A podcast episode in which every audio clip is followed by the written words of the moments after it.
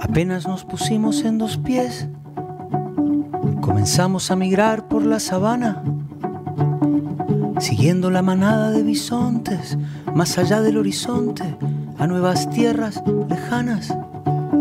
Los niños a la espalda y expectantes, los ojos en alerta, todo oídos, olfateando aquel desconcertante paisaje nuevo, desconocido. Somos una especie en viaje. No tenemos pertenencias, sino equipaje. Vamos con el polen en el viento. Estamos vivos porque estamos en movimiento. Nunca estamos quietos, somos trashumantes, somos padres, hijos, nietos y bisnietos de inmigrantes. Es más mío lo que sueño que lo que toco. Yo no soy de aquí, pero tú tampoco. Yo no soy de aquí, pero tú tampoco. De ningún lado del todo, y de todos lados un poco.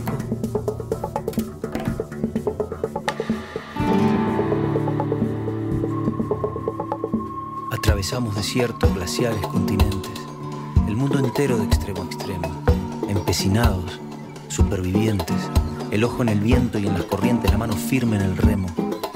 Cargamos con nuestras guerras, nuestras canciones de cuna, nuestro rumbo hecho de versos, de migraciones, de hambrunas. Y así ha sido desde siempre, desde el infinito.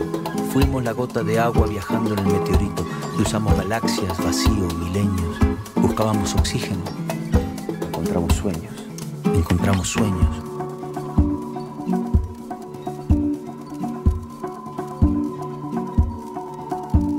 Apenas nos pusimos en dos pies y nos vimos en la sombra de la hoguera. Escuchamos la voz del desafío, siempre miramos al río pensando en la otra ribera. Somos una especie en viaje. No tenemos pertenencias, sino equipaje. Nunca estamos quietos, somos trashumantes, somos padres, hijos, nietos y bisnietos de inmigrantes. Es más mío lo que sueño que lo que toco. Yo no soy de aquí, pero tú tampoco.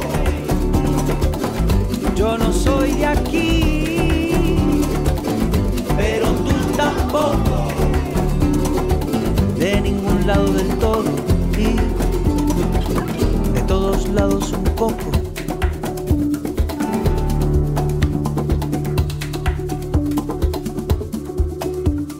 Lo mismo con las canciones, los pájaros, los alfabetos. Si quieres que algo se muera, déjalo quieto. Buenos días, Puerto Rico. Bienvenidas y bienvenidos a otra edición de Dialogando con Beni. Este es su servidora, Rosana Cerezo. Y con esa canción de Jorge Drexler, Movimiento, comenzamos este programa que para mí es muy especial. Vamos a estar hablando de la comunidad china en Puerto Rico. Y esa canción viene como dedillo, como anillo al dedo, porque titulada Movimiento habla de cómo los seres humanos somos eso, una especie siempre en viaje. Y el refrán dice, yo no soy de aquí, pero tú tampoco. Y eso me está tan acertado, porque en estos tiempos donde hay unos nacionalismos tóxicos, lo vemos en Estados Unidos y lo vemos también aquí alrededor del mundo. Seres humanos diciendo yo soy de aquí y al otro que llegó que se vaya, que aquí no pertenece, que se vaya con su sufrimiento a otra parte, que se vaya con su trabajo a otra parte. Y sin embargo, todos sabemos que todos vinimos viajando. Si se estudia un poquitito la historia, vemos que los humanos todos llegamos a donde estamos de alguna otra parte. Incluso los indígenas viajaron también para llegar a las Américas. Así que en este planeta los seres humanos se mueven como aves. Y sin embargo, hay algunos de esas personas, esos inmigrantes que llegan, llegan a naciones y son invisibilizados, son objetos de prejuicio, de racismo, de xenofobia. Hoy vamos a hablar en particular sobre la población de las personas chinas en Puerto Rico. Desde cuándo llegaron a Puerto Rico, ahora siguen entre nosotros, y cuáles retos han tenido y logros también. Estamos en un momento donde un presidente de los Estados Unidos se ha llenado la boca hablando del coronavirus como el China virus. Y eso, pues claro, lo hace para acrecentar la xenofobia y la fragmentación, porque se alimenta de eso, de ese odio hacia el otro. Esas palabras y ese sentimiento han tenido efectos muy nocivos en en comunidades chinas alrededor del mundo, fuera de China. Y para disipar el odio y la ignorancia, no hay nada como conversar, educarse y conocer al otro. Así que hoy vamos a recibir aquí en el programa a un historiador boricua que es una mezcla de muchas, digamos, razas. Él es de padre chino, madre cubana, nacido en Estados Unidos y criado desde los 5 años aquí en Puerto Rico. Así que él es boricua también de pura cepa. Él se llama José Lee Borges, historiador, profesor de varias universidades en nuestro país y autor del libro La historia de los chinos en Puerto Rico. Es un placer recibir hoy a Dialogando con Benny al doctor José Lee Borges. Creo que ya lo tenemos en línea. Hola José, ¿cómo estás? Buenos días. ¿Cómo estás, Rosana? Un placer para mí estar con usted esta mañana. Gracias por venir aquí tan tempranito, José. Yo por lo regular me levanto temprano, así que no hice ningún esfuerzo particular, ¿verdad? Sí, para mí es un placer realmente. ¡Qué bien! Pues José, ayer en nuestra preentrevista, preparándonos para el programa, yo me puse a hacerle 1000 preguntas a José personales que no tenían que ver directamente con el libro. Y me di cuenta que aparte del tema del libro que José Lee Borges estudia como tema de investigación de su tesis doctoral, la historia de los chinos en Puerto Rico, muy fundamentada y sumamente interesante. También la historia particular de José es muy interesante y decidí y le pregunté que si estaba de acuerdo con que empezáramos conociendo un poquito más de la historia de José y luego pasemos al tema del libro, así que así vamos a organizar el programa. José, ¿tú eres chino boricua, chino cubano boricua? ¿Cómo tú te identificas? Pues las tres, yo puedo decir que las tres, inclusive, ¿verdad? Las cuatro, porque nací en Estados Unidos. Mi mamá era cubana, mi papá era chino. Yo nací en Miami, Florida, y desde los 5 o 6 años, como usted dijo, aproximadamente, pues vivo aquí en Puerto Rico y prácticamente me he criado aquí en Puerto Rico. La primera vez que fui a la escuela fue aquí en Puerto Rico, en la ciudad de Ponce. Y las tres culturas han existido en mi casa y en mi forma de crianza. Mi mamá nos enseñó muchas cosas de la cultura cubana. Inclusive hace unos años fui a Cuba y conocí a mi familia en Cuba. En Miami tengo un tío que también lo he visitado y ella me hacía muchas historias de Cuba. Igualmente, y la comida y la gastronomía y todo eso. Igualmente la cultura china de mi padre también, él trató de inculcarla, de enseñarla. Desde pequeño celebrábamos el Año Nuevo Chino, comida china, tradicional, la disciplina china, todo eso. Y obviamente pues uno de mis platos preferidos, pues no lo puedo negar, ¿verdad? El mofongo, el arroz con gandules, ¿qué Ajá. más le puedo decir? Qué bien, fantástico. Así que tú eres una amalgama de muchas culturas. Me gustaría que echáramos para atrás en el primer momento en el que uno de tus, pues sería tu padre, sale de China. ¿Cómo es que hace ese viaje acá al Caribe? Sí, mi padre nació en una pequeña provincia de Cantón que se llama Taizán. Casi todos los chinos que hay en Puerto Rico, la mayoría de los que llegaron en la década del 60, 70, son de Cantón, que en inglés le llaman Guangzhou, por aquí le decimos Cantón en el español. Él nació en Cantón en el 1924. Pero en Cantón, pues, hay muchas pequeñas provincias. Él es de la provincia de Taizán. Él desde pequeño, pues, era campesino. Prácticamente no pudo asistir a la escuela. Llegó hasta un tercer grado.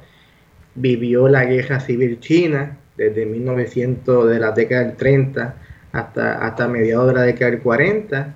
Vivió la Segunda Guerra Mundial en China. Vivió, ¿verdad?, muchas crisis alimentarias, conoció lo que era el hambre, en fin. Y en el 1950 decide emigrar y sale de China y llega a Cuba. Eso fue en el 1950. Ya en ese periodo de 1950 había una gran población de chinos en Cuba que habían llegado desde el siglo XIX. Y allí, pues, él tenía un tío que lo acogió en Cuba. Lo acoge en Cuba y él llega a una Cuba de Batista. Antes de la revolución, sabía español, porque con ese tercer grado en el pueblito me imagino que se aventuró por todas las circunstancias de la hambruna y se aventuró de manera muy valiente a llegar a un país completamente distinto. ¿Cómo fue eso? ¿Él te contó? Sí, él claro, ¿verdad? Él siempre me hablaba de las cosas que había pasado en China, ¿verdad? Aquí no se discute mucho esto en los cursos de historia, y cuando digo aquí me refiero a Puerto Rico, incluyendo Estados Unidos, ¿verdad? Pero la década del 30, la década del 40 fueron décadas bien difíciles para China. Inclusive los japoneses invaden a China en varias ocasiones durante ese periodo y como parte de la Segunda Guerra Mundial. Aquí pensamos que la Segunda Guerra Mundial fue solamente la destrucción de Francia, de Inglaterra, la bahía de Pearl Harbor, todo eso, pero no. Los japoneses prácticamente conquistan muchos territorios de China. Es lo que le llaman la Segunda Guerra Sino-Japonesa. Está la masacre de Nankín, y él me habla a mí, ¿verdad?, de que prácticamente pasaban días que no tenían nada para comer, wow. y que había que sembrar, porque si no se sembraba no había comida, y todo eso hizo que muchos chinos como él, inclusive amigos de él, salieran de China en ese periodo. Él no solamente vivió la guerra civil, que duró más de 100 años. También vivió parte de la Segunda Guerra Mundial, la masacre de los japoneses, y cuando se establece el gobierno de Mao Zedong en el 1949, él aprovecha entonces, sale prácticamente clandestino, él compra un pasaporte, mucha gente no sabe esto, ¿verdad? Pero mi verdadero apellido no es Lee. Mi papá de apellido era Chan. Kong Bak Chang era el nombre de él, y para él poder salir de China compra un pasaporte con el nombre de Paul Lee Kang, y prácticamente así se quedó toda su vida. Qué Pero interesante. ¿Y el nombre verdadero de él era? Kong Bak Chang, de apellido Chan. Bak Chang. Entonces, ¿en algún momento rescata su nombre original o se queda siempre con el nombre falso para ese pasaporte? Él, cuando llega a Cuba, comienza a llamarse Pablo. Ese fue el nombre que le pusieron en Cuba, Pablo. Y él se hacía llamar y firmaba a veces como Pablo Chan. Pero yo a veces le decía, papi, tú no puedes hacer eso porque entonces yo me quedo sin papá. Tú tienes que firmar como decía el pasaporte. Pero sí, él tenía, los chinos pues mantienen su nombre chino y también adoptan un nombre común, y el nombre que él adoptó en Cuba fue Pablo. Qué bueno. Y él pues se hacía llamar Pablo Chan, pero toda la documentación, pasaporte y todo era Paul Lee Kang, que fue el pasaporte que él compró para poder salir. Qué interesante. Entonces llega a esa Cuba de Batista, o sea que escapa la China de Mao Zedong, y entonces llega a Cuba en unas circunstancias también prontamente muy explosivas. Tiene que haber vivido entonces la revolución también. ¿Cuándo conoce a tu mamá y cuánto tiempo que se quedan en Cuba? Sí, él llegó a Cuba en la década del 50, en los 50, allí comenzó a trabajar con su tío. Me contó que muchos negocios, otros de parientes chinos. Los chinos pues ayudaban mucho en ese periodo, y como ya había esa población del siglo XIX, que vamos a discutir ahorita, pues entonces pues desde 1910, 20, 30, pues continuamente llegaban chinos a hacerle compañía a esos chinos que ya estaban en Cuba. En Cuba ya habían chinos que tenían almacenes, pequeños supermercados, colmados, lavanderías, inclusive hasta heladería. ¿Heladería? Y él comienza, heladería, sí. Las mismas heladerías que existen hoy en día, pues ya habían chinos que tenían heladerías de frutas naturales en Cuba. Y él comienza a trabajar en muchos de estos negocios que tenían sus paisanos, sus tíos, colmados, y después entonces logra montar una tintorería, que es lo que hoy en día conocemos como una lavandería o un laundry, donde se lavaban sábanas, fundas, ropa de cama, pantalones, etcétera, etcétera, que era una de las cosas que caracterizaron a los chinos desde finales del siglo XIX, tanto en Estados Unidos como en América. Entonces él monta la lavandería, conoce a mi mamá en La Habana, Cuba, aunque mi mamá era de Santa Clara, había llegado a La Habana, ahí la conoce, ya él tenía la lavandería. Se casan, él conoce a mi mamá a través de un chino que era amigo de él, que se llamaba José, que conocía a la mamá de mi mamá, o sea, a mi abuela. Ahí entonces pues se enamoran, siguen trabajando en la lavandería. Ahí trabajaba mi abuela, trabajaba mi mamá. La lavandería estaba ubicada en Centro Habana, creo que la calle era la calle Infante, si no me equivoco. Ahí tenían la lavandería, hasta que llegó entonces el 1959 y llegó la Revolución de Castro. Ahí cambió un poco el panorama, porque muchas de las propiedades y muchos de los negocios que habían en Cuba pues fueron nacionalizados, y él perdió la lavandería. Y entonces él llega en el 50, pierde la lavandería poco después entonces de la revolución por la nacionalización de las empresas. ¿En qué momento entonces salen de Cuba? Ok, el proceso no fue sencillo. El proceso tomó su tiempo. Él tuvo la opción de salir rápido por ser chino, por ser extranjero.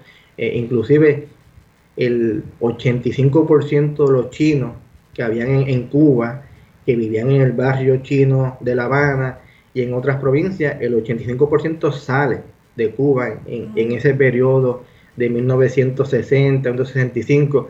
El 15% solamente se queda. Él pudo salir antes, pero como él quería salir con mi familia y mi mamá quería que también su mamá saliera, pues el proceso fue mucho más lento. Ahí tuvieron que esperar. Ahí nació un hermano mío que nació en el 1966 y salen aproximadamente para el 1969 aproximadamente. Así que salen el 69, tu padre chino, tu madre cubana, con tu hermanito, tu hermano mayor. ¿Y hacia dónde se dirigen? Entonces, ¿cómo se emprende ese viaje que parece que no fue lineal hasta llegar a Puerto Rico? Ahí vamos. El proceso fue lento porque obviamente para salir para Estados Unidos era mucho más complicado, llevaba más tiempo, requería más dinero, y la opción que muchos cubanos también le hicieron fue salir para España. España estaba buscando inmigrantes en ese periodo, eran casi, ¿verdad?, los últimos años de Franco, querían inmigrantes para que se incorporaran a la economía, y muchos chinos, incluyendo muchos cubanos, salen por España para después en un futuro posiblemente llegar a Estados Unidos. Y mi papá y mi mamá optan por esa alternativa. Y curiosamente, déjeme decirle, él me cuenta que muchos chinos que estaban en Cuba se los encontró en España, en Madrid, y eran amigos, se visitaban. Y allí entonces en España ellos montan un restaurante chino. En esa época no tuvo mucho auge, el clima no fue muy bueno para mi hermano, se enfermaba mucho, en fin, no le gustó, ¿verdad? En términos generales no le fue bien para la salud. Estuvieron hasta 1974 en España, hasta que entonces van para Miami. Van a Miami, entonces siguen este vuelo, que es lo que me es tan interesante, toda esta, cómo la historia va moviendo y desplazando por las distintas circunstancias políticas y económicas a la familia. Me parece tan fascinante ver este vuelo como una peregrinación de aves. Llegan ya finalmente al territorio de Estados Unidos. ¿Por qué entonces no quedarse allí en Miami? ¿Por qué acabaron acá? Ahí vamos. En España, además del restaurante que pusieron, ¿verdad?, también nació un hermano mío en Madrid. Nació allí en el 1972, por las razones que le expliqué ahorita del clima, salen para Miami. Allá había un tío de mi mamá, que realmente no era tío, pero le decían tío, era hermano de mi abuela, que estaba allá en Miami radicado. Ahí nos establecemos, llegamos en el 74, ahí fue cuando yo nací, y estuvimos del 74 al 79, varias razones. Mi papá montó también una cafetería, restaurante. En ese tiempo no había muchos restaurantes chinos, era el boom de la comunidad cubana, y fue un periodo que aquí, ¿verdad?, se ha estudiado, pero quizás se necesita más profundidad. Fue un periodo bien violento en la ciudad de Miami, había mucha criminalidad. Sí. Ahí vienen las series de televisión que quizás muchos de ustedes conocen, Miami Vice, sí. Todo eso, correctamente.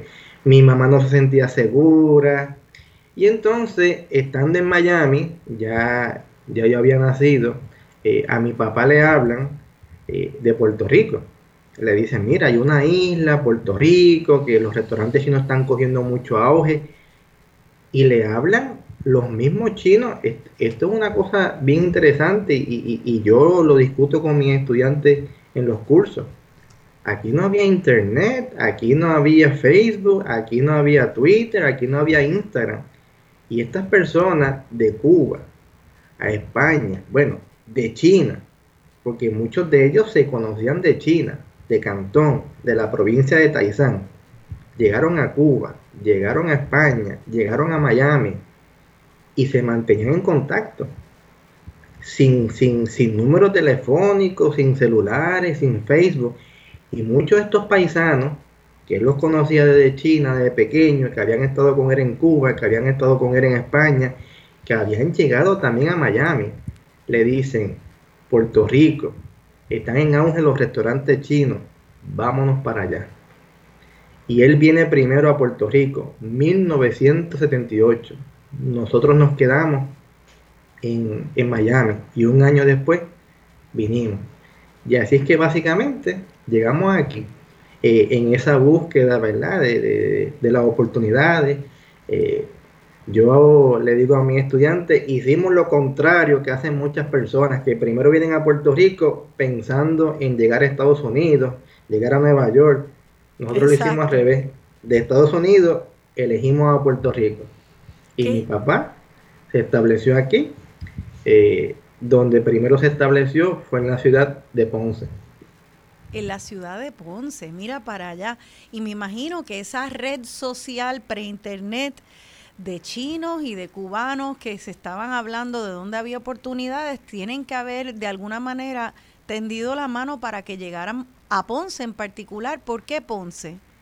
Ahí vamos. Él tenía un amigo que conocía desde pequeño que le había dicho que estaban vendiendo un restaurante chino y se unieron tres para comprar un restaurante chino en la ciudad de Ponce, frente al Pachín Vicente, en el 1978. Yo todavía tengo, entre los papeles que rescaté de él, tengo el contrato de compraventa de ese restaurante por $10,000 en el 1978.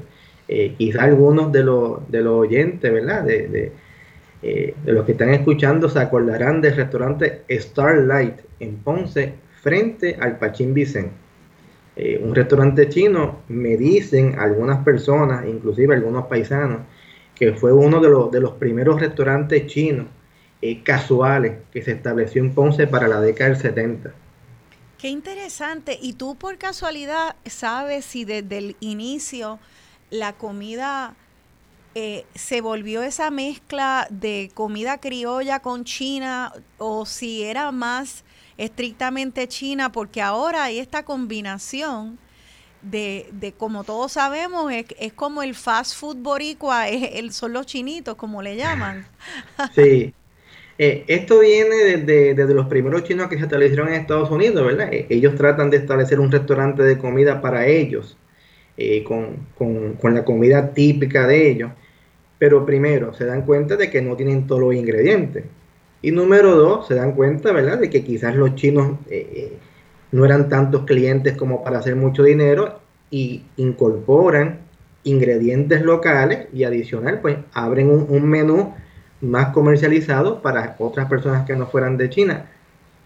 Los chinos hicieron lo mismo en Puerto Rico, lo mismo. Ellos traen algunos elementos de la comida china de su país, lo incorporan a la comida china de Estados Unidos, y cuando vienen a Puerto Rico lo incorporan a la comida china, a la comida típica de aquí: papas fritas, carne frita, pollo frito. Yo me acuerdo que en algunos de estos restaurantes que mi papá trabajaba, el anuncio más grande era típica comida china y criolla. Sí. Para aquel que en esa época de la década de los 70 y 80 tuviese un poco de reserva con relación a la comida china, porque obviamente era algo quizás innovador. Sí. Vendemos comida china y comida criolla, para aquellos, ¿verdad?, que no se, para que se sintieran más atraídos. José, tenemos que irnos a la pausa.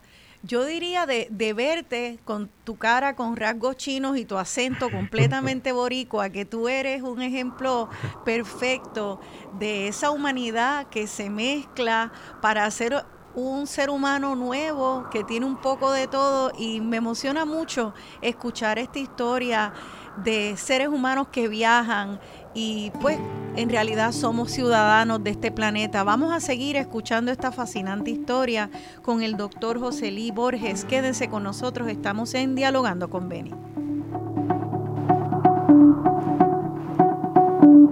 Apenas nos pusimos en dos pies, comenzamos a migrar por la sabana, siguiendo la manada de bisontes, más allá del horizonte, a nuevas tierras lejanas.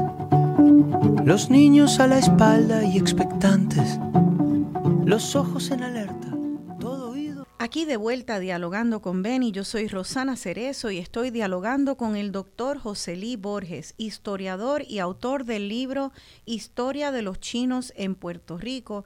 Esa canción con la cual comenzamos se llama The Ordinary Road, el camino común, por un grupo chino llamado Pushu, y nunca he puesto música china en el programa. Me encantó tener que buscar música china, había puesto en otros idiomas y no en este, así que quise hacerlo para escuchar un poco del idioma y honrar tu cultura, José.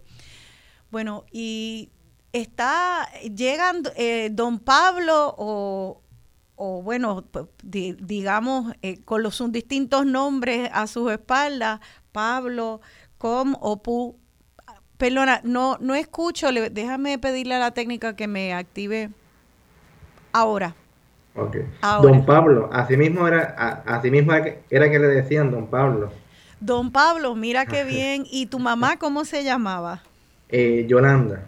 Mira para allá, como la de Pablo Milanés. Así que estaban Pablo y Yolanda ya en Ponce, allí con su nueva empresa del restaurante. Entonces ustedes eran niños pequeños, ya entonces uno nacido en Cuba, otro nacido en España, otro que eras tú el menor nacido en Miami, y vienen estos tres niñitos a Puerto Rico.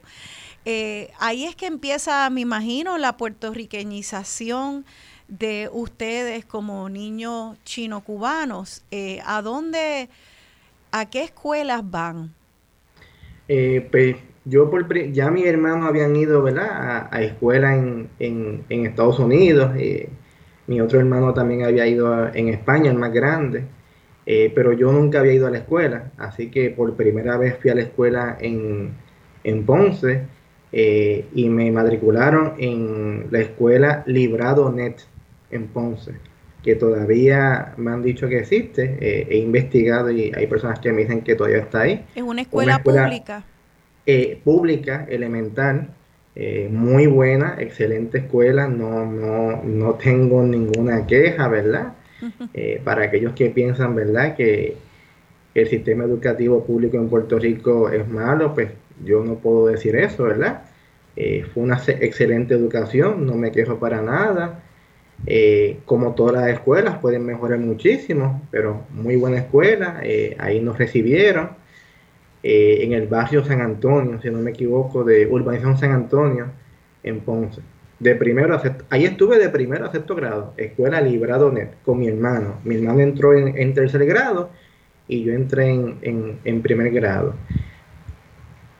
¿Qué retos, según fuiste creciendo, y tus hermanos también, con una apariencia que manifiesta tu herencia china, ¿encontraste algunos retos, prejuicios o tal vez incluso beneficios de tu identidad china? Bueno, muchos retos, ¿verdad? Que todavía, pues, hoy en día, ¿verdad?, los recuerdo con mucha tristeza, alegría, nostalgia, porque pues uno ya lo ha superado. En ese tiempo no había muchos chinos en Puerto Rico. Un paisano recientemente me dijo que quizás para el 1980 lo que habían eran 300, 400, y la mayoría estaban en el área metropolitana.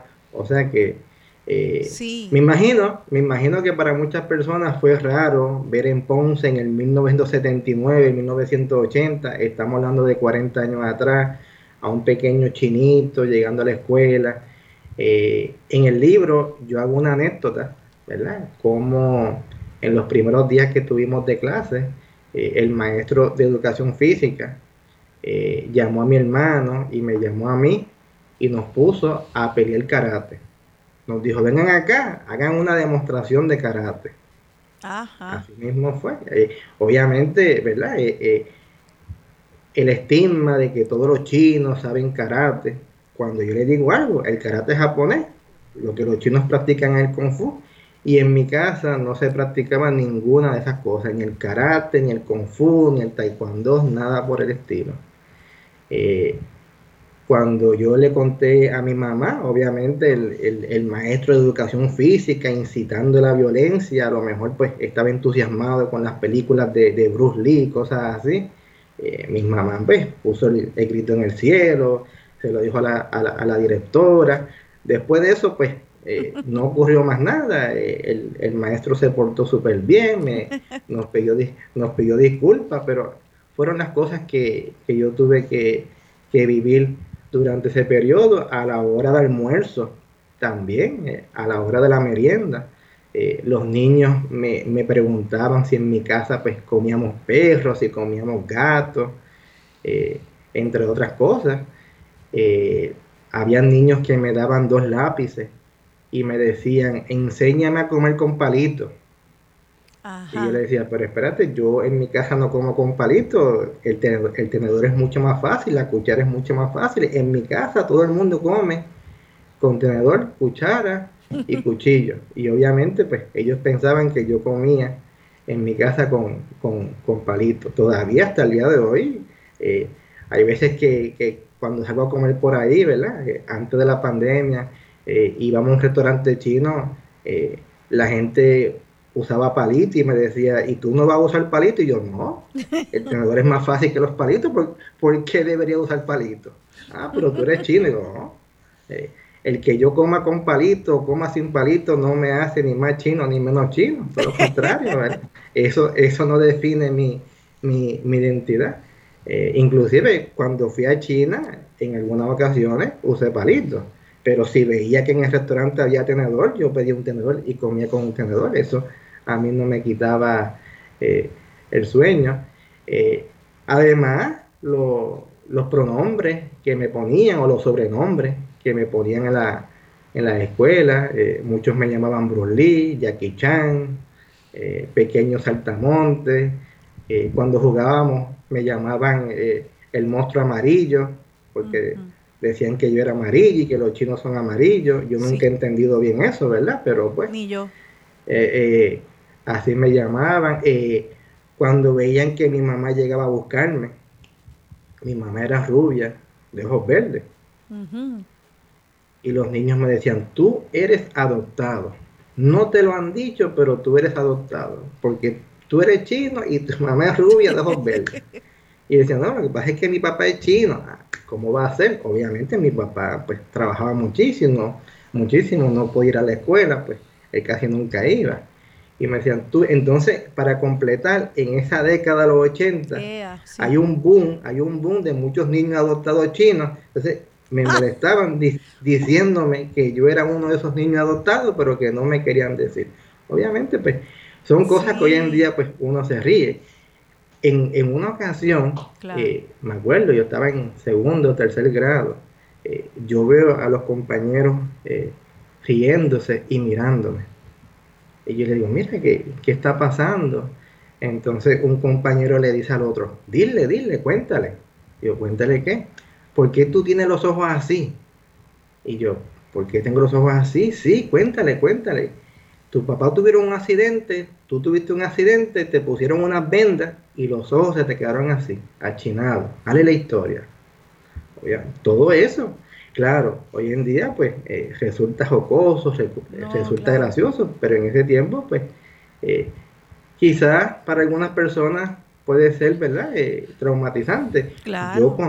Yo conozco chinos que hoy en día tienen 18, 20 años. Y después que publiqué la primera edición del libro en el 2015, me escribieron.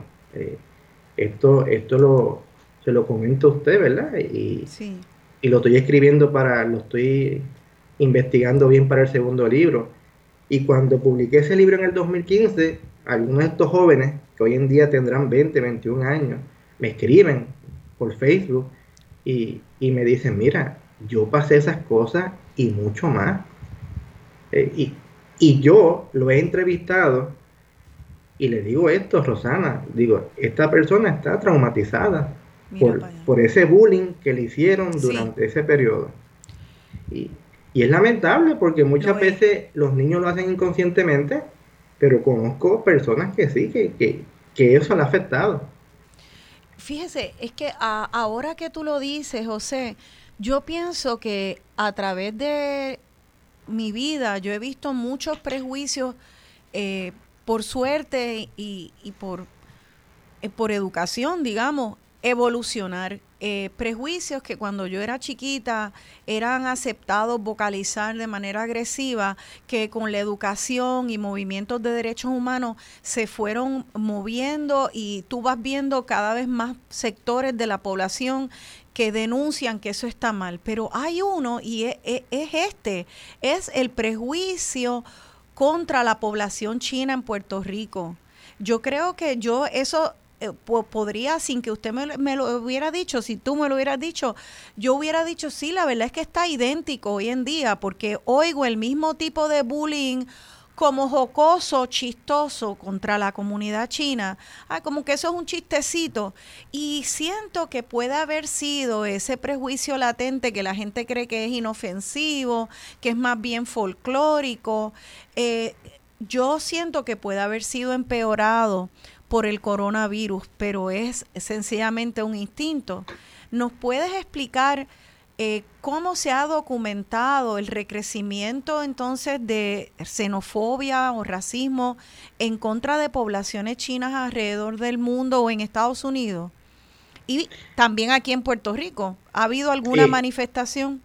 Luego del COVID, sí. Luego del COVID, inclusive cuando el virus surgió en China, que fue para noviembre del 2019, en muchos países de Europa, a los turistas chinos los comienzan a sacar de los hoteles, no los querían atender. En Italia, le digo más, y quizás muchos oyentes se acordarán, periódicos famosos en Francia, Italia, sacaron titulares xenofóbicos contra los chinos. Los turistas chinos traen el virus al país, hay que sacarlo. Todo eso ocurrió y después muchos de estos periódicos tuvieron que pedir disculpas.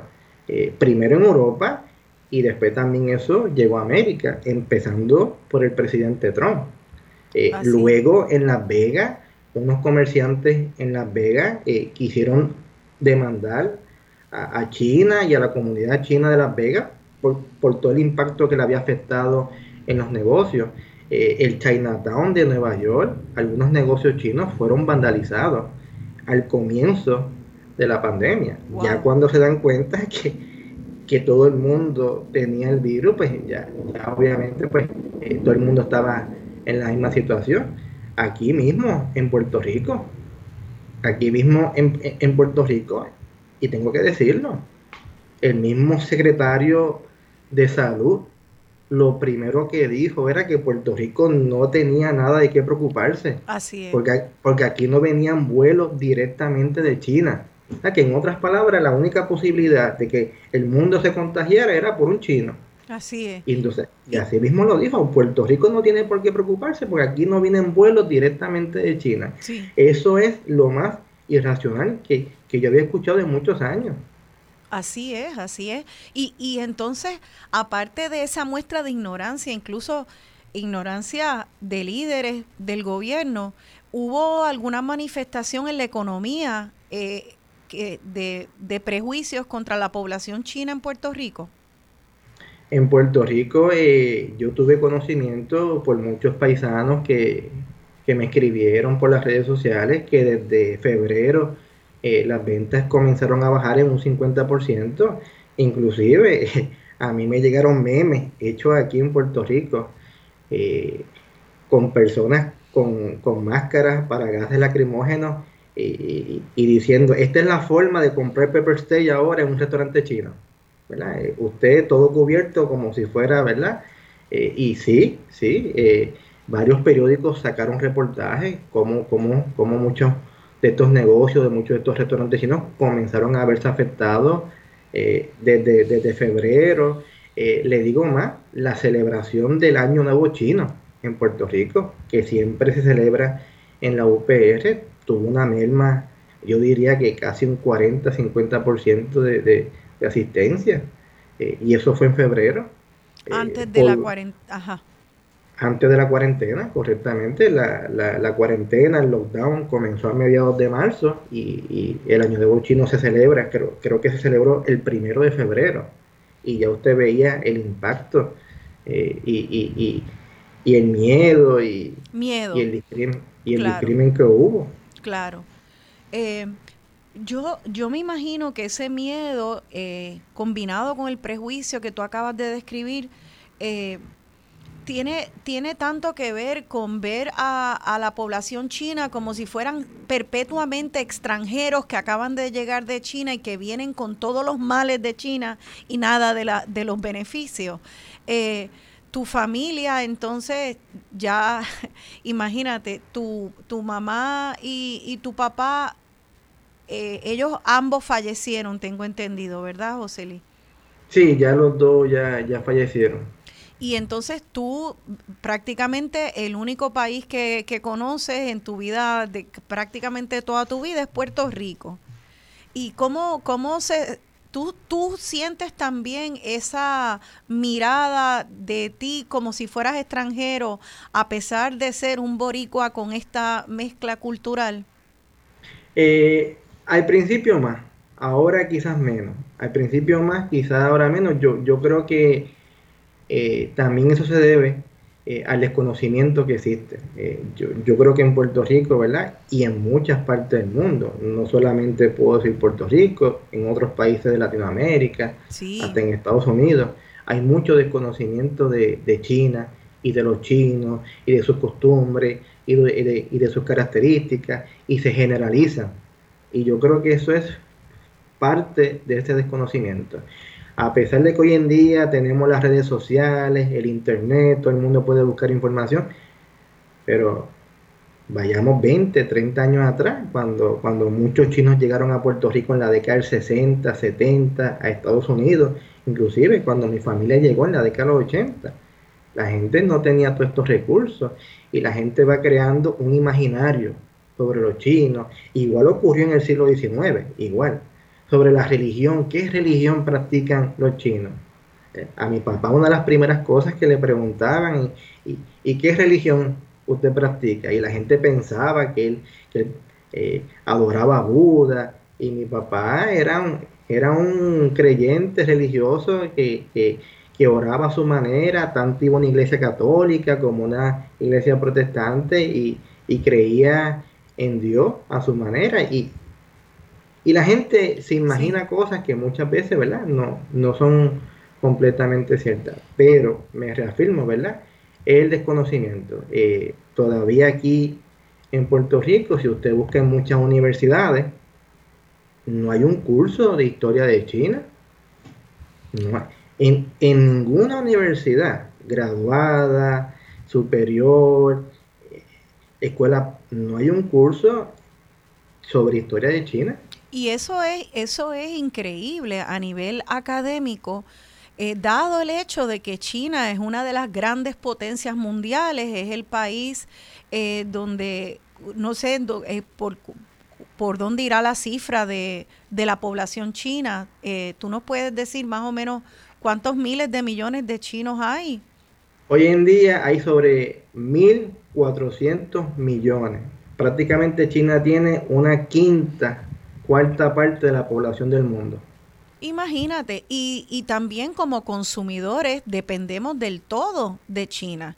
Entonces es interesante que con tanta dependencia de China, tanta relación económica, relación cultural, sigamos queriendo darle la espalda a China, y entonces cogiendo estos miles de millones de personas y exprimiéndolos en nuestras mentecitas a unos estereotipos que caben en un dedal. Eso es ridículo. Yo creo que esa es la importancia de tener estas conversaciones, José. Yo creo que, ¿qué te parece si tiramos cambio a tu libro? A menos que haya algo que quisieras que se nos haya quedado en el tintero en cuanto a esta narrativa tan interesante de tu historia personal. No, correctamente, lo que usted está diciendo, por ejemplo, con la misma alimentación, ¿verdad? Hay veces que yo veo estas cosas por Facebook de que si en los restaurantes chinos lo que sirven es perro, gato. Hoy en día le dan mucho énfasis a la iguana. Como en Puerto Rico hay tanta iguana, que si el pepper steak, esto parece carne de iguana. Y eso viene en el imaginario. Mire, yo... Y le digo más, Rosana, a mí muchas personas, de las primeras preguntas que me hacen cuando saben que yo escribí el libro, mira, ¿y es verdad que los chinos venden en los restaurantes carne de perro? Gente sumamente educada. Cuando me preguntan esto, yo digo, mire, yo en toda mi vida he ido a muchísimos restaurantes chinos. Mi papá trabajó toda su vida en restaurantes chinos y nunca he visto que los chinos coman carne de perro, ni carne de gato, ni iguana. Me parece a mí también que otra de las cosas que sucede es que se colapsan todas las culturas, diversísimas culturas asiáticas de distintos países, o sea que si se pudiera en algún lugar de Corea comer perro, pues ya eso hace que los chinos también coman perro, por Dios. O sea, es toda una parte enorme, mitad de nuestro planeta, y todo lo colapsamos en uno. Es lo que es tan peligroso, y ojalá que empecemos a abrir los ojos a la cultura china. Yo creo que muchas personas también, como se atribuyen a características negativas, sin embargo, como de manera fragmentada también cosas positivas, por ejemplo, la medicina china, la acupuntura china, Confucio, la sabiduría de mucha de la filosofía china. Entonces parece como no comunicarse, son como estereotipos que están separados uno del otro. Por un lado, una idea de una sabiduría china, y por otro lado, esta vilificación de la imagen de la cultura china. Sí, estoy de acuerdo, ¿verdad? Por ejemplo, en lo que yo le puedo decir aquí en Puerto Rico, ¿verdad? Todas las personas que conozco y los chinos sumamente trabajadores, yo los admiro. Claro. Uh-huh. Disciplinados. Sí. Yo siempre, ¿verdad? Le digo a las personas y me preguntan, ¿y tú aprendiste a hablar chino? Y pues mire, yo no pude aprender a hablar chino porque mi papá trabajaba mucho y él casi no estaba en la casa y él era el que me podía enseñar, trató. Pero en ese momento, pues quizás como nene pequeño estaba pendiente a otras cosas. No aprendí chino, pero sí aprendí la disciplina, aprendí la puntualidad, aprendí la solidaridad. Los chinos son bien solidarios, ayudan a sus paisanos. Mañana llega un chino, no tiene dónde trabajar, te queda en el restaurante, aunque tengas que dormir encima de los sacos de arroz, te queda a dormir ahí, tienes comida, mucha solidaridad. Son cosas buenas que en Puerto Rico el 95% de las personas me lo han dicho, son sumamente trabajadores, tú no los ves por ahí pidiendo, son personas tranquilas, no son personas problemáticas, tú no los ves por ahí en revoluces a las 2 de la mañana, a las 3 de la mañana. Eso también es otra característica que está lo malo, el imaginario que se ha creado negativo, pero también hay un imaginario muy positivo sobre la comunidad china, y tanto en Estados Unidos como en Puerto Rico, que los acompaña hasta el día de hoy. Y ese imaginario positivo está muy basado también en la realidad, mucho más que todos estos prejuicios negativos que sabemos que... todo esto de la comida de perros y los iguanas, todo eso es falso, y sin embargo, como testimonio en tu propia familia, tú vienes de una familia con un padre que tenía apenas una educación de tercer grado, de escuela elemental, de un pueblito muy pequeño, empobrecido, que pasó hambruna. Tu mamá de igual manera tenía también poca educación académica, ¿verdad, Yolanda? Doña Yolanda, ¿a qué grado llegó en Cuba? Cuarto grado, sí, mal no me recuerdo lo que me dijo ella, cuarto grado. Y mira para allá, o sea que papá de tercer grado, mamá cuarto grado, y sin embargo, estamos hablando con el doctor José Lee Borges, ¿verdad? Tus hermanos también llegaron a tener educación académica a altos niveles. Sí, mis dos hermanos también son doctores. Uno es doctor en ciencias marinas de la UPR de Mayagüez, y el otro es odontólogo.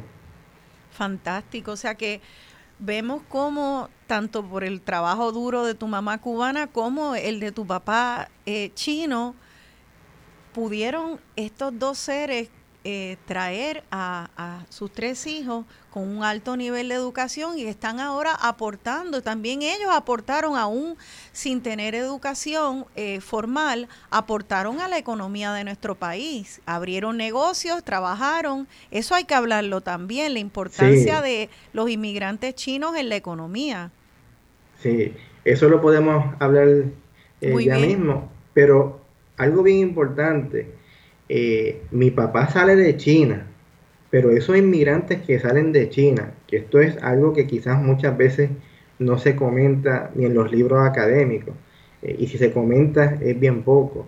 Estos inmigrantes que salen de China luego de Mao Zedong, luego de la revolución de 1949-50, ellos salen, pero constantemente están enviando dinero a China. O sea que hasta cierto punto lo que construyen o los que ayudan a construir esa China que conocemos hoy en día, poderosa, potencia mundial, son estos cientos, miles de inmigrantes que aunque salen, no se olvidan de las personas que están ahí y continuamente aportan enviando dinero. O sea que aunque él salió de China y no regresó por muchos años, aportó a construir esa China que conocemos hoy en día, claro, al igual que muchos de estos inmigrantes adicional aportaban, como usted bien dice, en donde se establecían. Para que usted tenga una idea, antes de la pandemia yo hice una búsqueda de información y en Puerto Rico había más de 450 restaurantes chinos. Para el año 2015, cuando publiqué la primera edición del libro, podían haber sobre 600 restaurantes chinos, Rosana. Habían más restaurantes chinos en Puerto Rico que McDonald's, Burger King y Subway juntos. Imagínate, eso quiere decir que son unos empleadores importantes de nuestro país. Y ellos compran en almacenes locales, almacenes en donde compran los dueños de cafeterías, compran las carnes ahí, compran los vegetales ahí. Adicional, usted va a muchos restaurantes chinos y aunque los trabajan los chinos, siempre hay empleados de Puerto Rico. Claro. Yo conozco muchas personas que me dicen, mi primer trabajo cuando tenía 17 años fue en un restaurante chino, atendiendo en un restaurante chino. Así es, de hecho, en la página de Facebook, una de las radioescuchas habla sobre su experiencia de su primer trabajo en un restaurante chino y contrario a esos McDonald's, Burger King y todas estas otras cadenas nacionales, cuando se compra en esos restaurantes chinos y al igual que en cualquier otro establecimiento local, la moneda se queda en Puerto Rico y fortalece al 100% la economía puertorriqueña. Así que bueno, vamos a la pausa y vamos entonces, ¿qué te parece, José, a hablar de tu libro y entender cómo es que llegan esos primeros chinos en el siglo XIX a Puerto Rico y la evolución de esa inmigración? ¿Te parece? Perfecto. Pues seguimos oyendo música china aquí en Dialogando con Benny. 对我而言是另一天，我曾经毁了我的一切，只想永远的离开。我曾经多如人海洋，想挣扎无法自拔。我曾经想你想他，想那野草也枯也笑平凡着。 Aquí de vuelta dialogando con Benny, yo soy Rosana Cerezo y estoy dialogando con el doctor José Lee Borges, historiador y autor del libro La historia de los chinos en Puerto Rico. Comenzamos el segmento con una canción tradicional china. Bueno, pues ya estamos de vuelta, José. Esa música tradicional china es tan linda, usa instrumentos. Ayer estaba escogiendo, a ver, y tú escuché varias antes de escoger esa, y vi que usan muchos instrumentos de bambú, por ejemplo, el arpa en otras ocasiones, instrumentos que yo ni conozco, y tiene un sonido muy limpio, relajante.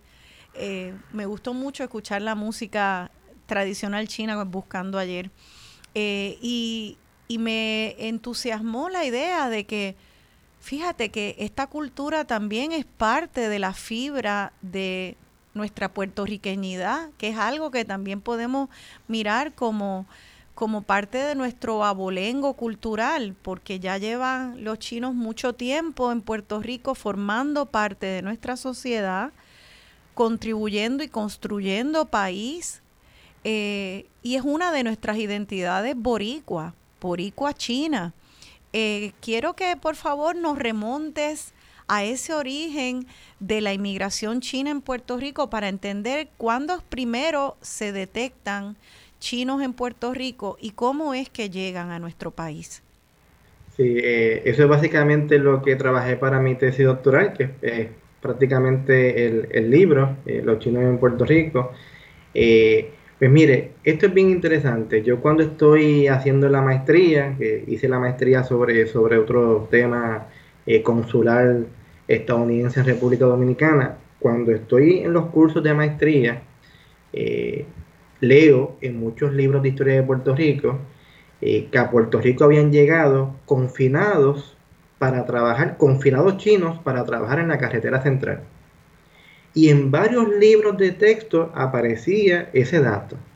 Confinados chinos que trabajaron en la construcción de la carretera central. Esa que va de San Juan hasta Ponce, lo que le llaman muchas veces la número 1, la carretera vieja de Cagua. Y habían como 3 textos de grandes historiadores que mencionaban el dato, pero no decían por qué habían llegado estos confinados chinos, no decían por qué estaban aquí, si se quedaron, no decían más nada. Inclusive muchos profesores me veían y me decían, ¿tú sabes algo de los confinados chinos de la carretera central? Y yo, pues mire, yo no sé nada. Terminé la maestría y dije, ahora voy a investigar sobre esto. Obviamente también pues el vínculo que tenía, mi papá chino, mi mamá cubana, y comienzo a investigar. Y correctamente, a partir de 1847, llegan a Cuba más de 150,000 chinos trabajadores. ¿Por qué? Y ahí viene la investigación. Cuando comienzan los movimientos para abolir la esclavitud, para acabar la esclavitud del africano, los grandes países como Inglaterra, Francia, comienzan a buscar una mano de obra sustituta. Y ahí entonces identifican a China. En el siglo XIX, China también atravesó por muchas crisis económicas. Esto es una historia, ¿verdad?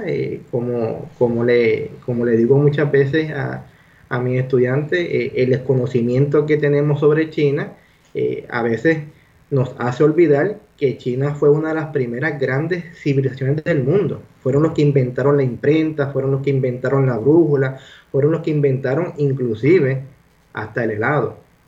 Pero ¿qué pasa? En el siglo XIX, los ingleses conquistan a China. Ahí vienen las famosas 2 guerras del opio.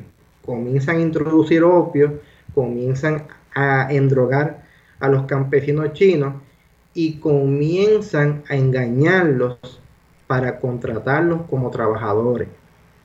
En otras palabras, a falta de mano de obra esclava africana, que ya se estaba prohibiendo en el mundo desde hace unas décadas atrás, ahí comienzan a buscar una mano de obra sustituta. Y los ingleses, los portugueses, los franceses van a China, comienzan a contratar campesinos, le hacen firmar unos contratos. Estos campesinos estaban desesperados, no tenían comida. Firman estos contratos, les prometían que iban a trabajar 8 años en América, podía ser en Cuba, podía ser en Perú, podía ser en Estados Unidos, y cuando regresaran a China, pues regresaban con mucho dinero.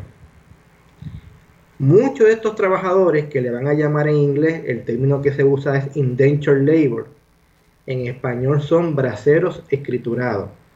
Muchos de estos trabajadores eran voluntarios. A ellos no se les obligaba, pero sí se les engañaba. Se les decía que le iban a pagar, se les decía que le iban a dar ropa, se les decía que le iban a dar comida. Y muchos de estos trabajadores, por falta de mano de obra, llegan a Cuba en el siglo XIX, a partir de 1847. Para que ustedes tengan una idea, de 1847 al 1874, llegaron más de 150,000 de estos campesinos trabajadores a Cuba. También llegaron a Perú, también llegaron a Costa Rica, también llegaron a Jamaica. A Puerto Rico, afortunadamente, por un lado bueno y por otro lado quizás malo, no llegaron. En Puerto Rico no se prohibió la contratación de esta mano de obra, porque el gobierno de Puerto Rico dijo que era una esclavitud disfrazada, que realmente lo era. Y en Puerto Rico los empresarios pues supuestamente tenían suficiente mano de obra, etcétera, etcétera, y nunca se aprobó ese proyecto para introducir trabajadores chinos. Otra cosa, que también la discutimos ahorita, hubo mucho discrimen contra ellos. Cuando en Puerto Rico se intenta establecer el proyecto, mucha gente dice, no, no podemos meter chinos a Puerto Rico porque no conocemos sus religiones, no conocemos sus hábitos alimenticios, estas personas son distintas, y va a complicar la demografía racial de la isla. En Puerto Rico siempre se querían o se preferían, aparte de los africanos, inmigrantes europeos blancos. Y en Puerto Rico no entraron chinos, pero sí entraron a Cuba. Y llegaron, como le dije, 150,000 y cuidado sin más. Y eso, y un paréntesis, 150,000, ¿eran todos hombres? La mayoría de los que yo he encontrado y de los que se han estudiado, sí, eran hombres. Desde los 16 años hasta los 30, 40 años. Y 150,000 personas en una Cuba de mediados del siglo XIX que tenía que tener una población mucho menor que ahora, tiene que haber sido una influencia masiva porque de repente se convirtieron en un porcentaje de la población importante. Correctamente, llegaron a convertirse en 1% de la población. Por eso es que en Cuba tenemos el famoso barrio chino de La Habana. En Cuba hay un cementerio chino también en La Habana. ¿Y qué sucede? Llegan ahí, como les dije ya, un contrato nebuloso que muchas veces ellos mismos no lo entendían. Cuando ya se montaban en ese barco que duraba meses la travesía y llegaban a Cuba a trabajar en las haciendas azucareras junto con los esclavos, ya ustedes se imaginan. Ahí comienza el maltrato, ahí comienzan a violarle sus derechos a estos chinos, que no podían protestar, no se podían quejar, no podían ir a las autoridades porque no conocían el idioma. Estaban igual que los esclavos o hasta peor. Esclavizados. No tenían los recursos para ir a un superintendente a decirle, mira, me están obligando a trabajar de más, no me están pagando. En fin, hay muchísimas violaciones, muchísimos atropellos contra estos chinos. Tanto así que muchos de ellos caen en la frustración, en la desesperación y comienzan a suicidarse. En Cuba, en ese periodo, la tasa de suicidios más grande fue entre los chinos que trabajaban en las haciendas. Porque ellos habían llegado con el sueño de salir de la pobreza que le habían vendido. En realidad lo que estaban buscando era más mano de obra esclavizada. Y también con el sueño de regresar a su país con más dinero en menos de una década. Al encontrarse eso, me imagino que fue devastador entonces, y ese suicidio pues masivo responde a esa violencia horrible de ese capitalismo salvaje que esclavizó seres humanos, no solamente africanos, sino también chinos. Yo recuerdo cuando estaba estudiando algo de esta historia en universidad, ver cómo se justificaba toda esa explotación. Ya en el siglo XX, en Estados Unidos, haciendo caricaturas de los chinos como si fueran animales, parecían como si fueran ratas. Lo mismo hacían con los judíos, lo mismo hacían con las personas, con los negros, o sea, con cualquier grupo social que se estaba en realidad explotando, en vez de identificar al verdadero explotador, agarraban a las poblaciones marginadas y las vilificaban. Aparte del suicidio en respuesta a esta violencia económica, institucional, ¿qué otras respuestas tuvieron como de resistencia a esa violencia la población cuando llegan a Cuba? Hay varias. Como usted lo dice, ¿verdad? Esto, inclusive yo en el libro presento la teoría, ¿verdad?, de que los chinos en ocasiones, para que se tenga una idea, ¿verdad?, de cómo eran tratados hasta peor que los esclavos, en ocasiones. Porque el esclavo, ya el dueño lo había comprado, había escasez. El chino no, el chino había llegado. Al chino se le iba a descontar en el salario mensual el pasaje. Y además, ¿verdad?, mensualmente le iban a pagar. Y muchos de estos hacendados ponen a trabajar en exceso a los chinos versus a los esclavos. A los esclavos los comienzan a cuidar para que le duraran más, y al chino los comienzan a agotar. Porque si el chino se moría, el amo no perdía nada. Wow. Porque obviamente no le había costado prácticamente nada. Qué terrible. Y los ponen a trabajar horas por encima de los esclavos.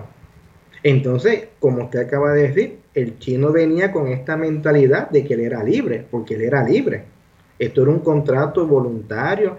Esto es lo que en el mundo académico le llaman la transición de la mano de obra esclava a la mano de obra asalariada. Pero los chinos no eran totalmente libres, era una semilibertad. No podían salir de la hacienda, dormían inclusive hasta con los mismos esclavos en los barracones. Algunas haciendas en Cuba tenían barracones aparte para los chinos, pero en otras haciendas dormían con los chinos. Les digo más, en muchas de estas haciendas ponían a los negros como capataces, los negros que llevaban más tiempo. Entonces, de momento, el chino llega a Cuba y se da cuenta que el capataz era un negro esclavo. Y obviamente el negro esclavo, por la furia, por el coraje que tenía de cómo lo habían tratado los cubanos, los blancos, ¿con quién se desquitaba ese coraje? ¿Con quién se desquitaba ese odio? ¿Contra quién? O sea que había también mucho abuso, ¿no?, también de los capataces negros y de los blancos, que fueron los que originaron todo. Se volvieron como una nueva versión de personas esclavizadas. Y entonces oigo que vienen confinados. ¿Cómo es que entonces, si fueron confinados que llegaron a Puerto Rico, cómo es que llegan a encarcelar a algunos de estos chinos? Sí. Estando en las haciendas, cuando llegan muchos de estos chinos y reciben este maltrato, inclusive como a los chinos se les pagaba, muchos capataces, muchos contramayorales, comienzan a sobornarlos. Si no quieres que te mande a trabajar de más, me tienes que pagar. Y le comienzan inclusive a robar dinero a estos chinos. Muchas veces no le pagaban la cantidad que estipulaba el contrato, muchas veces les robaban el dinero, en fin. Y muchos de estos chinos se arman de la violencia. Esa fue la herramienta que utilizaron, la violencia. Por ejemplo, yo encontré muchísimos casos que en una hacienda 5 chinos se juntaron para matar al contramayoral. Uh-huh. Y cuando le preguntan, ¿y por qué mataron al contramayoral? Porque abusaba, nos pedía dinero, nos maltrataba, nos hacía trabajar de más, no nos daba comida. Ya.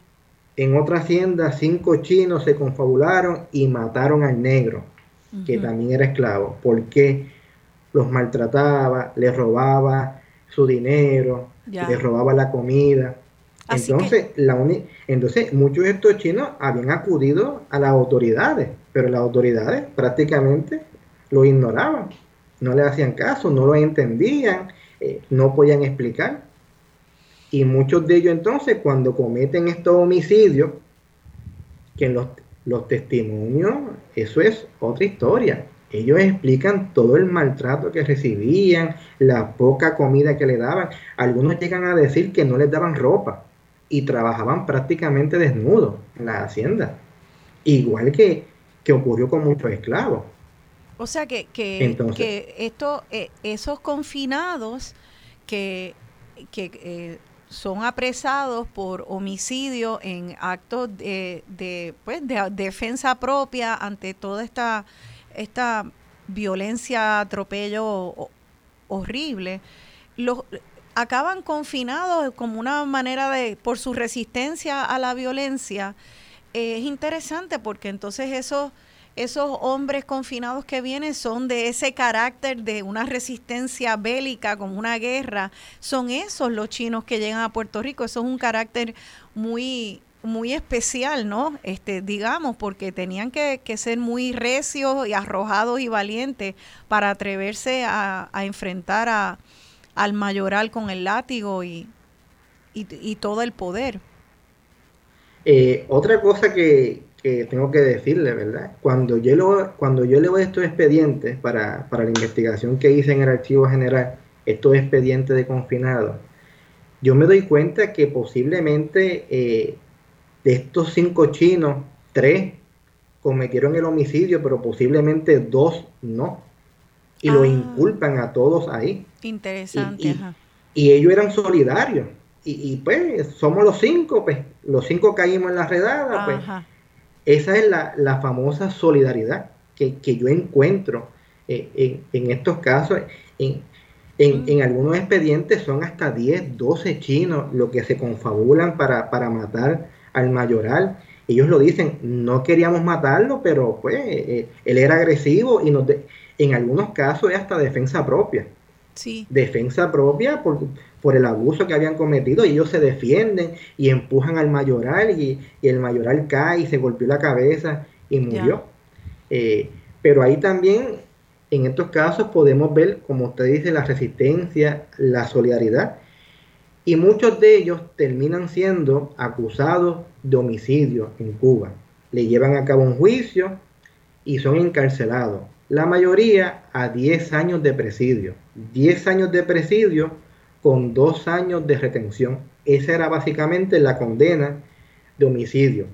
Y en muchos de estos casos, a estos chinos, por haber hecho el homicidio en Cuba, los mandan a una prisión fuera de Cuba. Y en ese caso, llegan a Puerto Rico, también llegaron a otras islas de España, en África, como Ceuta. Pero en el caso de Puerto Rico, muchos de estos chinos confinados que son acusados de homicidio, yo encontré que 350 de ellos fueron enviados al presidio de Puerto Rico. Por eso es que los primeros chinos que llegan a Puerto Rico durante el siglo XIX, específicamente los confinados, llegan en el 1865 al presidio. 350. Que llegaron en distintos momentos, ¿verdad? Digo 350 en total, pero algunos llegaron, el grupo más grande llegó en el 1865, después entonces paulatinamente se seguían llegando 5, 6, 7. No solamente llegaron confinados chinos, también llegaron confinados africanos de Cuba, pero en el caso, pues, 350 confinados chinos. Qué interesante, o sea que esa es la primera ola de inmigrantes, pero en realidad en estas circunstancias muy diferentes a lo que pensamos de inmigrantes chinos, y entonces obviamente los ponen como confinados a hacer este trabajo, pero ellos como confinados, entonces hacer trabajo para comenzar la construcción de la carretera número 1 o la vieja carretera de Cagua. Ahora vamos a tener que ir rapidito porque este próximo segmento es más breve, nos quedan unos minutos de este. ¿Por qué la carretera de Caguas? Ellos tendrían, y cómo es, qué sectores ellos trabajan, ellos tenían algunas destrezas particulares que fueran especialmente útiles para hacer el trabajo en carretera. Ahí vamos, cuando llegan a Puerto Rico, llegan al presidio provincial, como cualquier confinado. Entonces, en ese periodo comienza a construirse la carretera central y hacían falta confinados. Y comienzan a reclutar chinos para la carretera central, para muchos sectores. También trabajaron en jardinería, haciendo ladrillo. Pero los ingenieros de Puerto Rico, de obras públicas, se dan cuenta que los chinos tenían unas destrezas particulares y los ponen en las secciones más difíciles, la de Calley, Guayama, toda esa región montañosa, en donde había que usar dinamita. En donde había que romper piedra. Y yo he encontrado en los documentos de obras públicas como dicen, ¿verdad? Que estos chinos tenían unas destrezas particulares. En Estados Unidos ocurrió lo mismo con la construcción del ferrocarril. Así es. En Panamá, yo no sé, ¿verdad?, específicamente qué destrezas eran, pero sí se destacaron en esas secciones que eran las más difíciles: Guayama, Coamo, Calley, inclusive en el cementerio de Coamo, que está cerca del pueblo. Allí, cuando los chinos confinados morían, que estaban trabajando en la carretera central, ahí los enterraban. Wow. Llegó a haber una brigada completa, un grupo, como una cuadrilla específica de chinos, que era la Brigada 3 y la Brigada 4. Y en estos expedientes, los capataces y los ingenieros hablan maravillas de estos chinos. Algunos eran rebeldes y hacían sus cosas y trabajaban menos, pero algunos chinos llegaron a trabajar 16 y 18 años en la construcción de la carretera central. Más allá de su periodo. Más allá de su periodo. De su condena de confinamiento. Ya casi tenemos que cerrar este segmento. Ellos, los que no murieron en la construcción tan peligrosa que requería dinamita y muchas otras actividades que conducían a la muerte, los que no murieron pero finalmente acaban superando su condena, se llegan entonces a integrar a la población boricua, se quedan en Puerto Rico algunos de ellos. Sí, Rosana, sí, eso es un caso muy interesante, ¿verdad?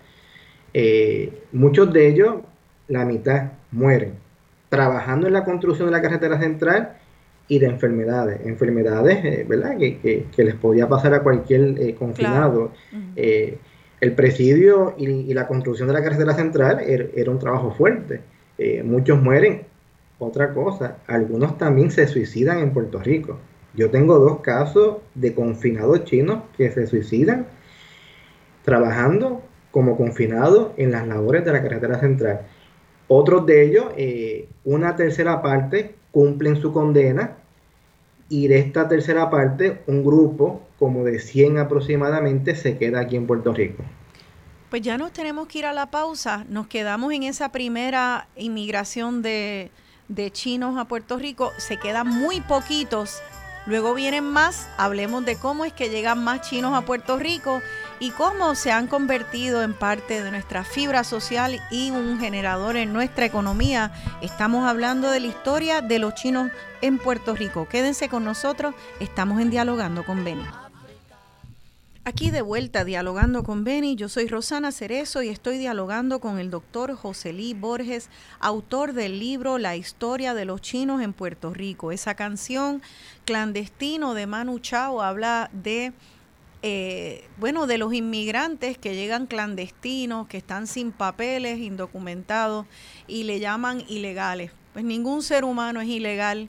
Los seres humanos viajan por miles de razones, tienen que emigrar a través del mundo, mayormente por necesidad, por hambre, por el instinto de supervivencia que tenemos impreso en nuestro ADN. Es natural, como lo hacen los peces, como lo hacen las aves, así lo hacemos los seres humanos. Y sin embargo, estamos todo el tiempo rechazando el fenómeno de inmigración como uno tóxico, como uno amenazante a los seres humanos. Y entonces marginamos y queremos juzgar de manera negativa a esos inmigrantes. Sin embargo, toda la prueba demuestra que los inmigrantes son la fuerza laboral importante detrás de todos los países del mundo, y no es la excepción Puerto Rico. Quiero que entonces esté en este segmento de manera más rápida,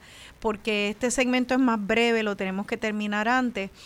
Nos puedas llevar, por favor, José, hacia las otras olas migratorias en Puerto Rico de chinos. Esta canción de Manu Chao habla de Perú, y pienso mucho en Perú y los japoneses. Pues obviamente llegaron otros asiáticos, pero los chinos que llegaron a Puerto Rico en el siglo XIX fueron muy, muy poquitos. Se quedaron al final de su trabajo como un puñado, tal vez 100.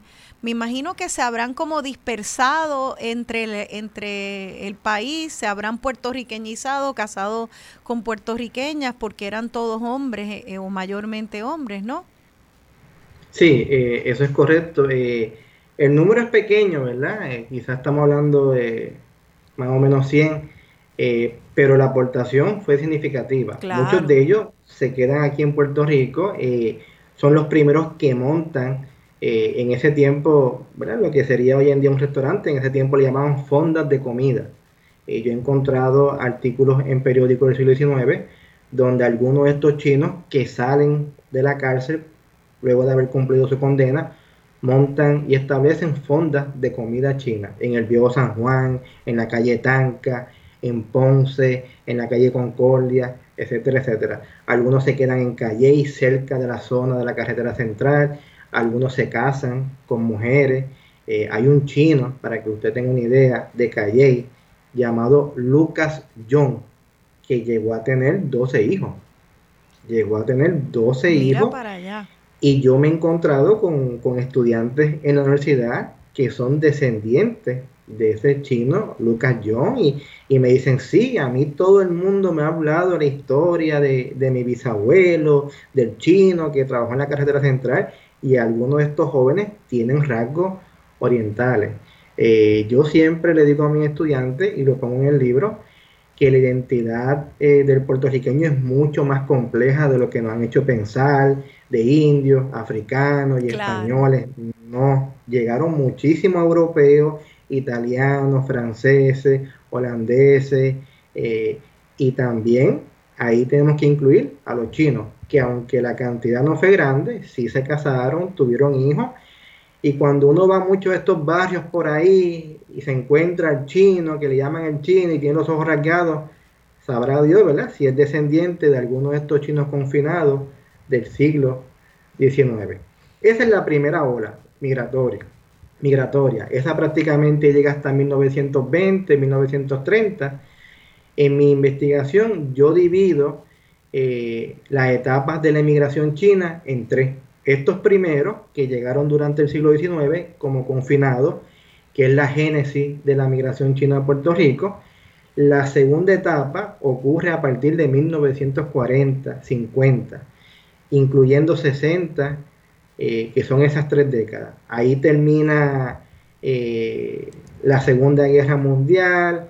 Ahí Estados Unidos le abre las puertas a los chinos, que estaban prohibidos a que llegaran a partir de 1882, y ahí comienzan a establecerse también el segundo grupo, la segunda etapa, como llamo en mi investigación, que son chinos que muchos de ellos vienen de Estados Unidos, establecen aquí en Puerto Rico restaurantes ya más sofisticados, restaurantes de lujo, en el viejo San Juan, Miramar, inclusive para la década del 50 en el Caribe Hilton.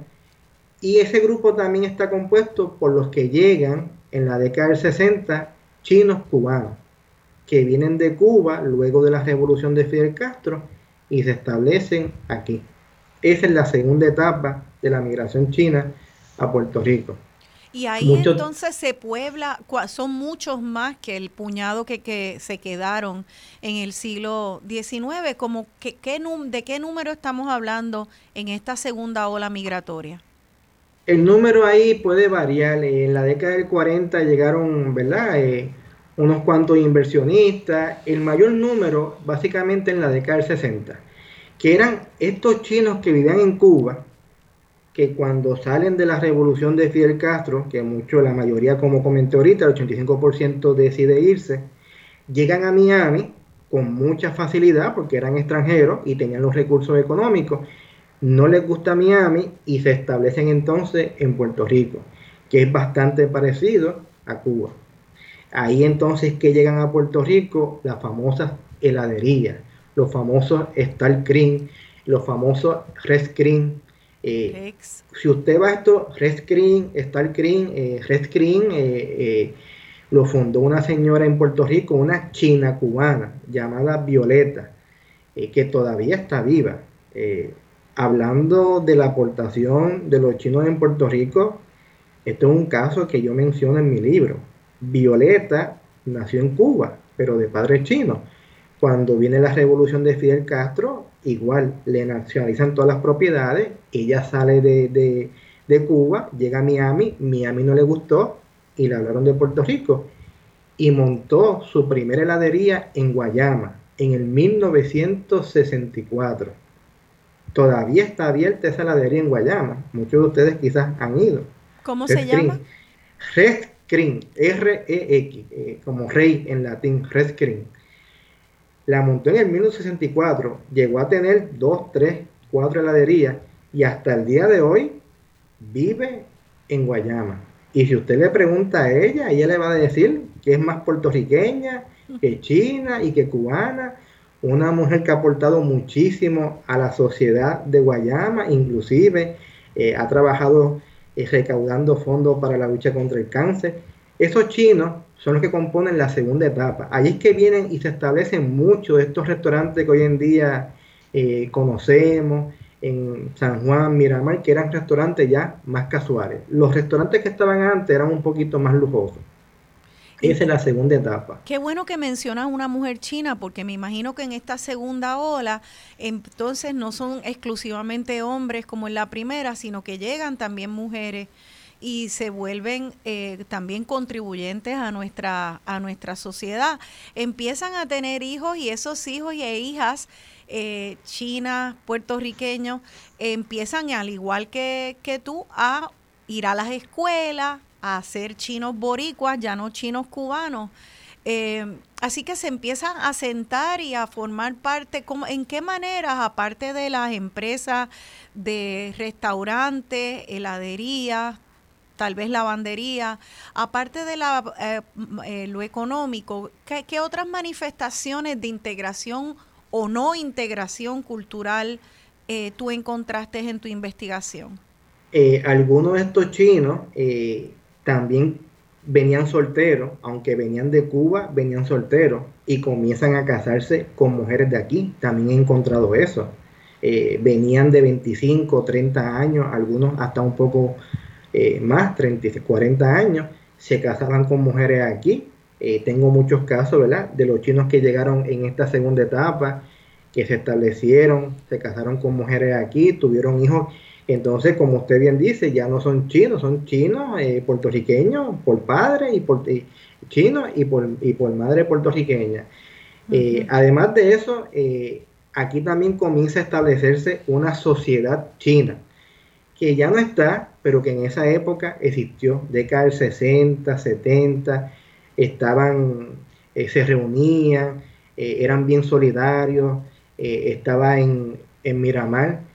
Aquí hubo un chino que se llamaba Bu Dei Chang, ella murió, que él estableció una sociedad. Esa sociedad inclusive hasta llegó a tener un edificio.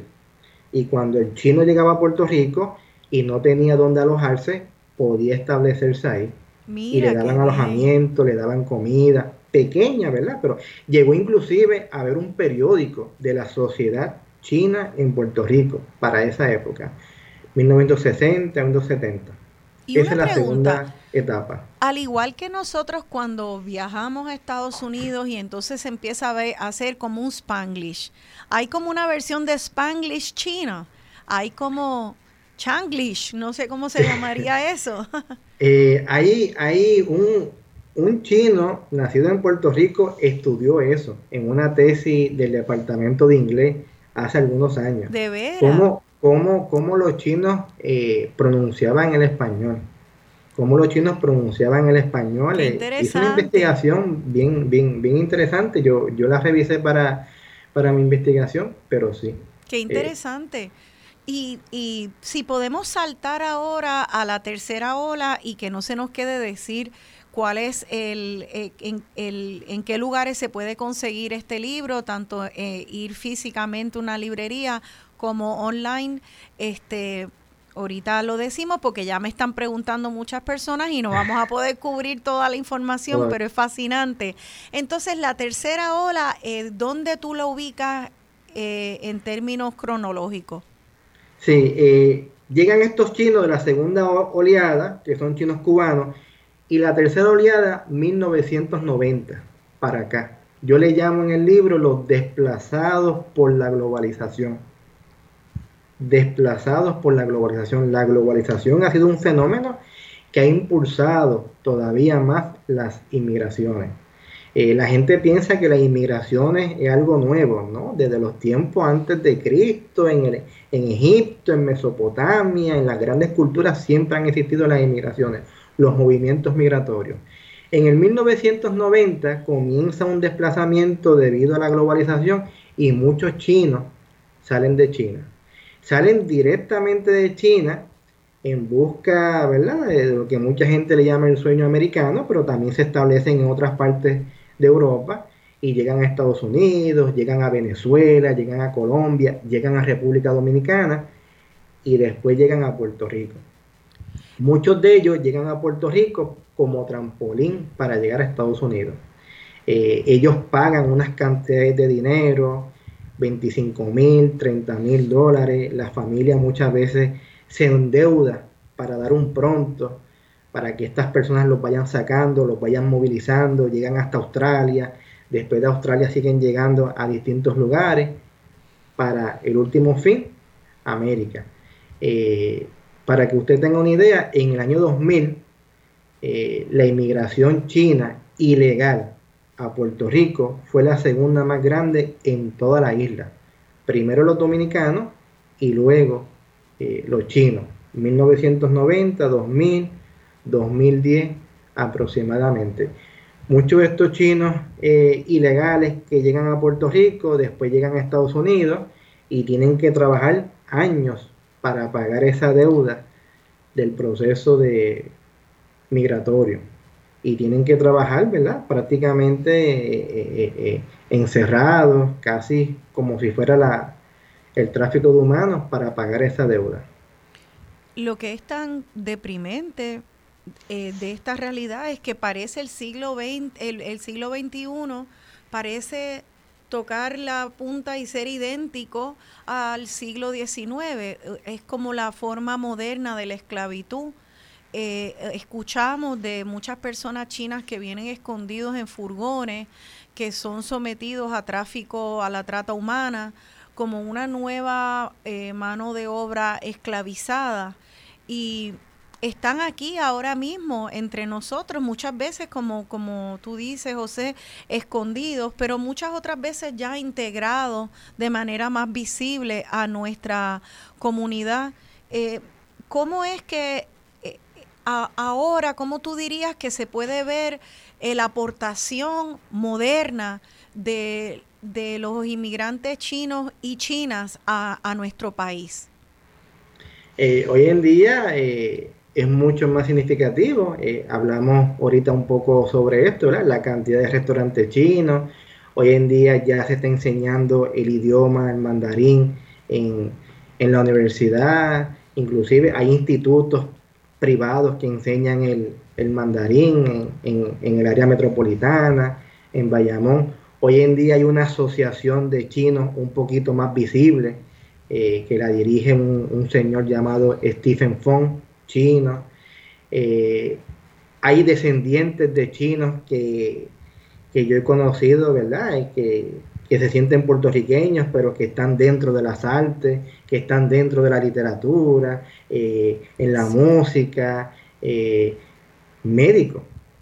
Conozco muchos estudiantes descendientes de chinos que son médicos hoy en día, dentistas, abogados, realtor, que son descendientes de chinos y que se han contactado conmigo, que trabajan en farmacéutica, ingenieros, químicos. O sea que ya eso sí están en restaurantes y heladerías y tal vez tintorerías, pero ya obviamente los chinos y la China forman parte de todos los aspectos de nuestra economía y son sencillamente puertorriqueños con otra ascendencia distinta a bueno, que se une a todas las distintas caras que forman el tapiz de nuestra identidad boricua. Yo creo que eso es bien importante entenderlo, y es que escuchándote a ti, José, se hace tan evidente. Tú mismo eres tu cara, tu voz, tu manera de expresarte, es como el mejor testimonio de que nuestra identidad es mucho más compleja que no solo africano, español y taíno. Hablemos de ajá, cuéntanos. No, estoy totalmente de acuerdo. Nuestra identidad es mucho más compleja que eso, y siempre nos han enseñado la trillada trilogía indio, y yo creo que es mucho más compleja que eso, y todavía faltan muchos estudios de otras culturas, inclusive de inmigración de la península arábica y todo eso a Puerto Rico, que no se han hecho, que yo estoy seguro que hacen mucho más complicada nuestra identidad. Y qué bueno, ¿no? ¿Verdad? Porque saber que es tanto más rica en realidad y más diversa, y que se comunican todas esas influencias y culturas, se comunican y preservan un poco del origen y se convierten en otra cosa a la misma vez, y es tan complejo que de manera trillada y simplista limitarlo a una línea y a un estereotipo sencillamente es injusto y es ignorante. Yo espero que nuestra conversación de hoy haya podido ayudarnos a entender que no sabemos mucho y que tenemos que continuar la conversación y seguir educándonos, porque es parte también de nuestra herencia cultural puertorriqueña, lo es la herencia china. Eso es tan interesante porque tendemos a verlo como algo foráneo, y sin embargo ya yo nunca voy a volver a pasar por la carretera vieja de Cagua sin entender que esto aquí lo hicieron manos chinas, y gracias a tantos chinos se puede correr por esa carretera. Y la carretera número uno es un ejemplo donde la mayoría de los confinados chinos trabajaron, pero por ejemplo el faro de Culebrita, que se construyó para el 1886, ahí también llegaron a trabajar confinados chinos. El tendal de ladrillo de Ponce también. En Isla de Cabra, que era un lugar donde iban los leprosos, ahí también llegaron a trabajar confinados chinos. Los jardines de la fortaleza también. El cocinero del obispo para el 1910 era un chino que había salido del presidio, o sea que han aportado en muchísimas otras cosas más. Yo no puedo decir que la cantidad son 1,000, 2,000, 3,000, quisiera decir eso, ¿no? Es una cantidad pequeña, pero es una aportación significativa, y sin importar la cantidad, es parte de nuestra historia. Y ahora mismo la población china en Puerto Rico, ¿tenemos idea de cuál es el número? Pues fíjese, para el 2015, cuando saqué la primera edición del libro, dentro de la misma comunidad china, ellos hicieron un censo y me hablaron de 15,000, 17,000 personas en Puerto Rico. 15,000, 17,000 chinos y descendientes de chinos. Y descendientes.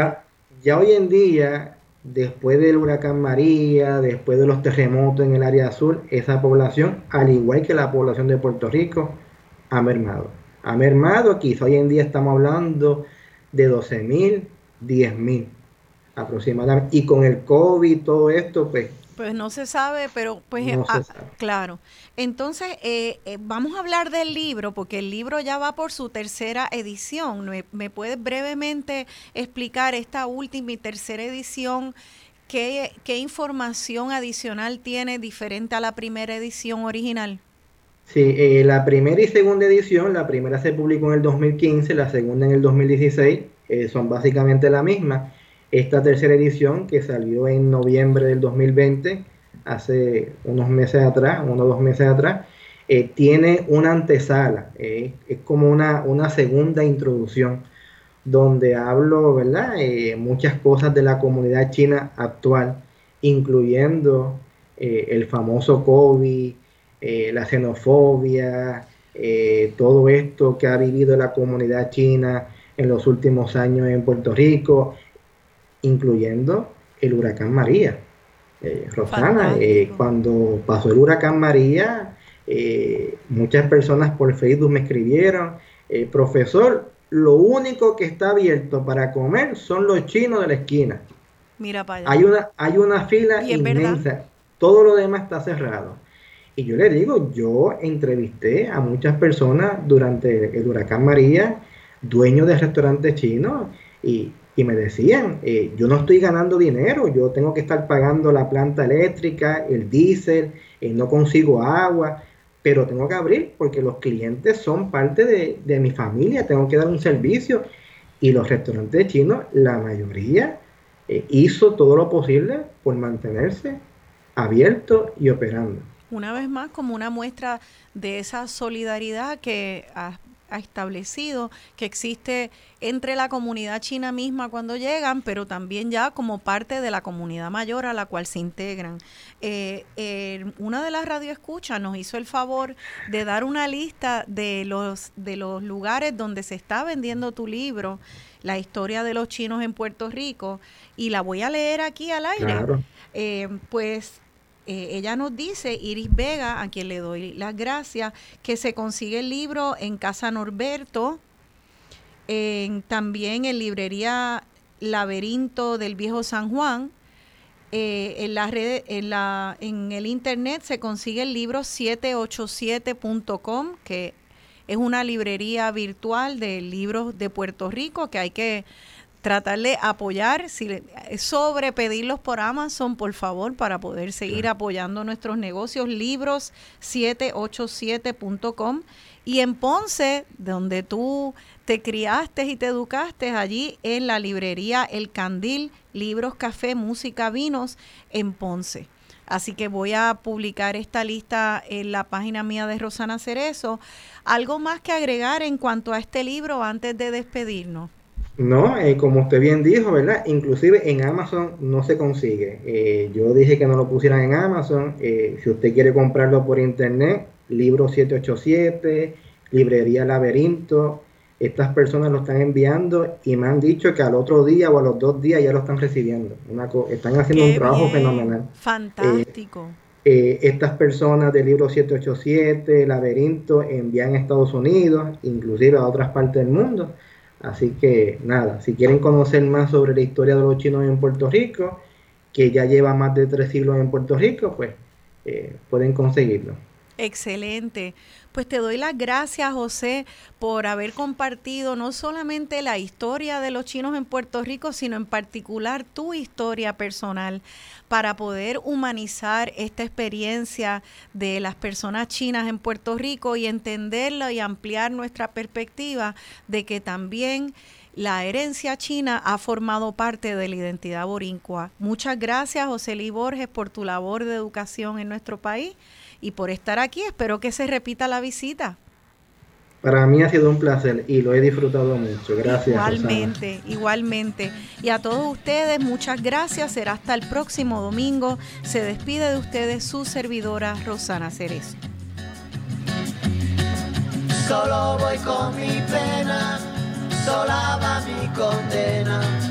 Correré mi destino para burlar la ley.